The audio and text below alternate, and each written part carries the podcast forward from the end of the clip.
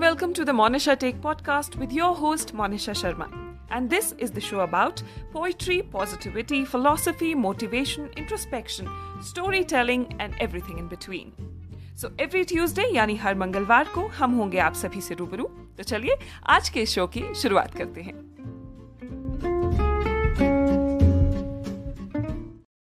This podcast was created on Hubhopper Studio. If you wish to start your own podcast for free, visit studio.hubhopper.com or download the mobile app on the Google Play Store.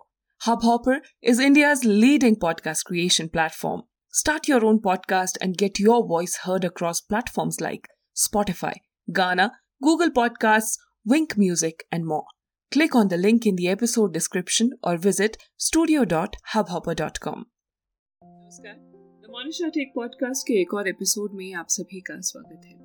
तो आज मैं आप सभी के लिए कहानी लेकर आई हूँ एक कद्दू की तीर्थ यात्रा की। मैं जानती हूँ कि आप सभी ये सोच रहे होंगे कि आखिर ये कैसे हो सकता है? कि आखिर एक कद्दू किसी तीर्थ यात्रा पर कैसे जा सकता है? अपने सवाल के जवाब के लिए आपको आज की इस कहानी को अंत तक सुनना होगा। तो चलिए, आप सभी की उत्सुकता को ना बढ़ाते हुए आज की इस कहानी की शुरुआत करते हैं। तो जैसे कि हम सभी जानते हैं कि हमारे देश में तीर्थ यात्रा का बहुत महत्व है। पहले के समय में तीर्थ यात्रा पर जाना बहुत कठिन हुआ करता था। या तो आप पैदल जाते थे, या फिर आपको बैलगाड़ी से यात्रा करनी पड़ती थी। लेकिन ऐसा करने के बावजूद आपको कुछ कुछ अंतर पर रुकना पड़ता था, विविध प्रकार के लोगों से मिलना होता था, समाज का दर्शन होता था और कई कठिनाइयों से गुजरना पड़ता था। लेकिन इसके साथ साथ कई तरह के अनुभव भी प्राप्त होते। तो एक बार की बात है कि एक तीर्थ यात्रा पर जाने वाले लोगों का संघ संत तुकाराम जी के पास जाकर उनके साथ चलने की प्रार्थना करने लगा।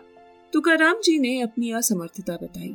उन्होंने तीर्थ यात्रियों को एक कड़वा कद्दू देते हुए कहा, मैं तो आप लोगों के साथ नहीं आ सकता, लेकिन आप इस कद्दू को साथ ले जाइए और जहाँ जहाँ भी स्नान करें, इसे भी उसी पवित्र जल में स्नान करवा लाइए। लोगों ने उनके गुणार्थ पे गौर किए बिना ही वे कद्दू ले लिया और जहाँ जहाँ गए, वहाँ कद्दू को भी साथ ले गए। जहाँ जहाँ स्नान किया, वहाँ उस कद्दू को भी साथ में स्नान करवाया। मंदिर में जाकर दर्शन किया तो उसे भी दर्शन करवाया। और इसी तरह यात्रा पूरी होने पर सभी वापस आए, और उन लोगों ने वह कद्दू संत जी को वापस लौटा दिया। वापस लौटने पर तुकाराम जी ने सभी यात्रियों को प्रीति भोज पर आमंत्रित किया। तीर्थ यात्रियों को विविध पकवान परोसे गए। तीर्थ में घूम कर आए हुए कद्दू की सब्ज़ी विशेष रूप से बनवाई गई। सभी यात्रियों ने खाना शुरू किया और सबने कहा, ये तो कड़वी सब्ज़ी है। तुकाराम जी ने आश्चर्य जताते हुए कहा, ये सब्ज़ी तो उसी कद्दू से बनी है जो तीर्थ स्नान करके आया है। बेशक ये तीर्थाटन से पूर्व कड़वा था, मगर तीर्थ दर्शन और स्नान के बाद भी इसमें कड़वाहट है। आचार्य की ये बात सुनकर सभी यात्रियों को ये बोध हो गया। कि हमने तीर्थाटन तो किया है, लेकिन अपने मन को एवं स्वभाव को सुधारा नहीं। तो फिर इस तीर्थ यात्रा का क्या मूल्य? हम भी तो एक कड़वे कद्दू जैसे कड़वे रहकर ही वापस आए हैं। दोस्तों, आज की कहानी से मेरा ये संदेश देने का मकसद बिल्कुल नहीं है कि आपको पूजा पाठ नहीं करनी चाहिए या फिर किसी भी तरह की तीर्थ यात्रा पर नहीं जाना चाहिए। आपको किसकी पूजा करनी है, आपको कहाँ तीर्थ यात्रा पर जाना है या नहीं जाना है, ये आपका निर्णय होगा। आज की इस कहानी से मैं आप सभी को केवल इतना सा संदेश देना चाहती हूँ कि किसी भी तरह की तीर्थ यात्रा, मंत्र उच्चारण या फिर पूजा पाठ करने से पहले हम सभी को अपने आप की, यानी अपने मन की शुद्धि कर लेनी चाहिए।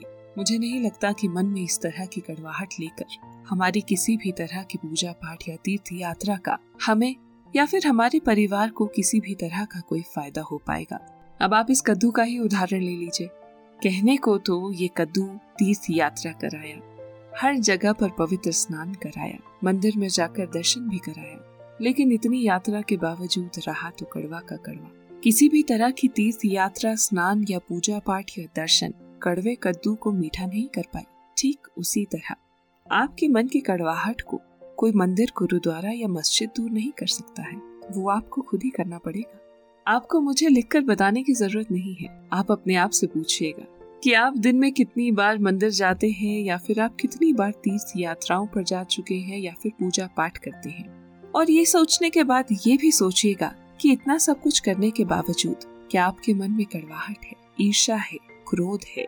और अगर इन सभी चीज़ों का जवाब हाँ है तो मुझे लगता है कि आज की इस कहानी को सुनने के बाद आप समझ ही गए होंगे कि आपको सबसे पहले क्या करने की ज़रूरत है? धन्यवाद। तो दोस्तों, ये था आज का एपिसोड। उम्मीद करती हूँ कि ये खास कहानी आप सभी को पसंद आई होगी। इसी तरह की और कहानियों के लिए आप मेरे पॉडकास्ट द मोनिशा टेक को यूट्यूब स्पॉटिफाई और हब हॉपर पर सब्सक्राइब और फॉलो ज़रूर कीजिएगा। आज की ये कहानी पसंद आई हो तो इसे शेयर करना मत भूलिएगा। धन्यवाद।